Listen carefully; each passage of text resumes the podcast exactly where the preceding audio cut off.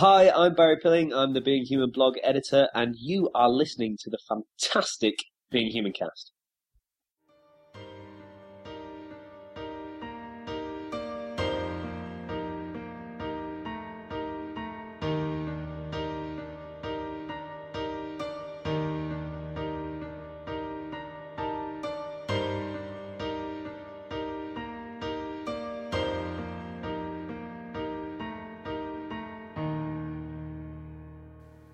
Hey guys, it's new crew member Lisa here. I hope y'all had a great holiday season filled with family, friends, good times, and lots of good food. I know I did. And now we're into a new year, bringing with it lots of new Being Human goodies. The US got its own version of Being Human on the Sci Fi Channel, and Series 3 just started in the UK. Speaking of Series 3, the folks over at the Sunbuzz magazine were kind enough to share with us a promo photo and some quotes with the cast about the new season, so be sure to go over to www.beinghumancast.com and check those out if you haven't already.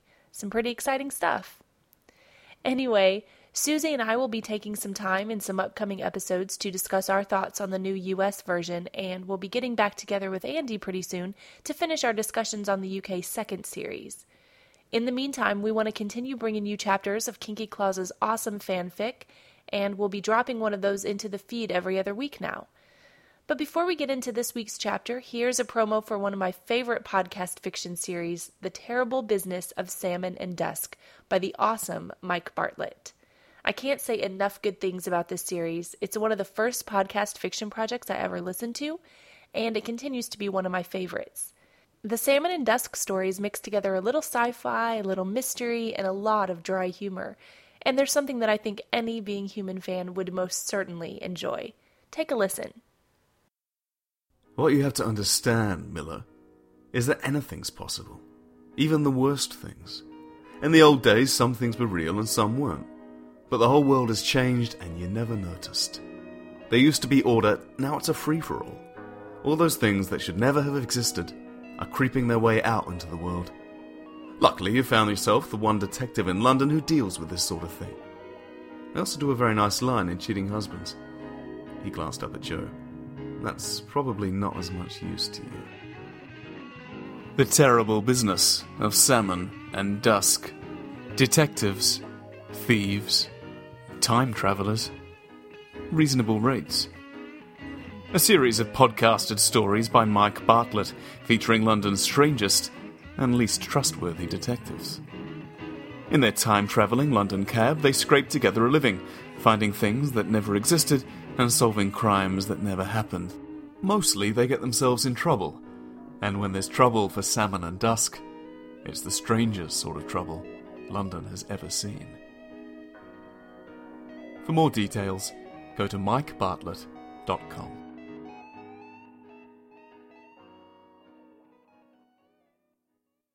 And now, Chapter 4 of Kinky Claus's Being Human fanfic Aftermath If Nothing Changes. Chapter 4 It felt like wading through treacle trying to wake up. Not that he'd ever tried wading through treacle, of course. That would be just disgusting. George drew in a deep breath and sighed, opening his eyes, just a crack. A sea of gray swam in front of his eyes and slowly formed into a seriously canted wall and floor. His stomach ached a little, much as it did every month after the wolf, but it all but screwed itself up into a tight ball when a foot landed in his field of vision.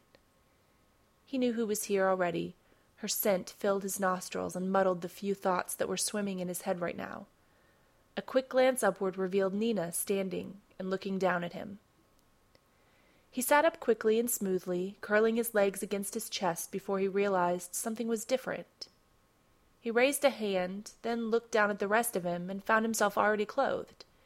It didn't take a lot of working out what had happened, but his initial bemused expression made Nina smile. You seemed a bit cold, she said, crouching in front of him. So I got you dressed. George met Nina's gaze sadly. Thanks. There was more than just a thank you in that one word. Both of them knew it. The weight of knowledge lingered between them. Memories of the previous evening came back piecemeal. The plan went awry. A carefully planned diversion and covering of tracks somehow failed all the same, and it was George who broke the contact first, looking away at the floor. He swallowed audibly and licked his lips. Nina hesitated in reaching out a hand to touch his cheek and make him look at her. As it was, she didn't get that chance. The door was wrenched open. George was on his feet and in front of Nina before she could turn around. Mitchell? George sounded alarmed. No one could understand this, but George was aware of everything. He could sense the urgency in Mitchell despite the vampire being as calm and unruffled as normal.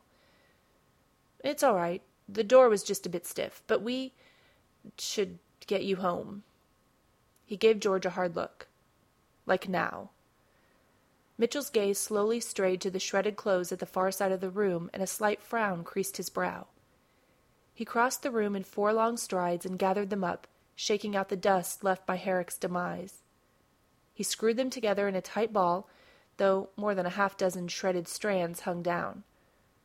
Subtly, he watched George's reaction as he passed the young werewolf and was disheartened to see nothing but a mild curiosity.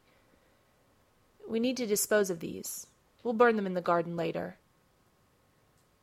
The four of them then left the dungeon as fast as they could, closing the door behind them.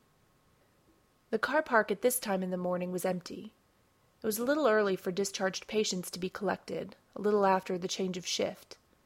Idly, Nina wondered what her bosses would do to her for missing a large chunk of her shift without any excuse or so much as a request for a replacement.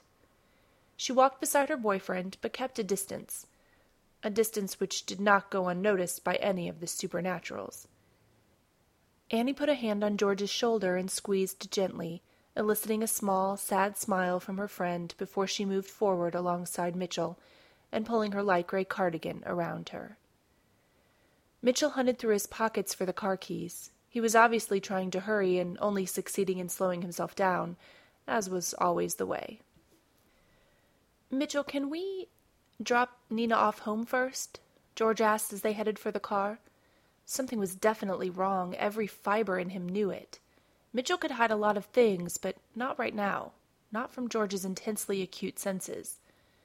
Sure, that's not a problem, Mitchell acquiesced easily, distractedly, as he slid on his sunglasses and looked around. Oh, no, you don't, Nina protested. Having followed along, she stopped George with a firm hand on his arm. She turned him around to face her, ignoring the questioning glance from Annie, who had stopped to look. Nina was wagging her finger in front of George's face. You have explaining to do, and I'm not going home until you tell me everything. The fire was in her belly, and her cheeks flushed with a touch of anger. Do you understand me, George? She stopped and put her hands on her hips, daring him to defy her. Annie covered her mouth to stifle a smile. The stunned look on George's face, which was clearly laced with a great deal of pride in his girlfriend's strength, and, combined with the small, compliant nod, was actually very sweet. Yes, he agreed softly. With the right answer given, Nina stalked away toward the car, the keys to which Mitchell has finally retrieved and opened up. He bundled the clothes he carried into the back as he pushed the seat forward. Nina climbed in immediately, pushing the clothes into the footwell. She wasn't going to be left behind. Annie waited for George to catch up. He leaned over in a conspirator's whisper. I think I'm in trouble, he said worriedly. She'll be fine. You both will. The poltergeist reassured him in a similar whisper, hoping with all her heart that she was right. From the upstairs window, Pratchett and a second vampire, Marco, watched the motley crew load into the car and disappear off out of the hospital gate. A third figure, who was bent over the bed, looked up, frowning and pursing her blood smeared lips as the heart monitor on a young comatose man in the bed began to whine.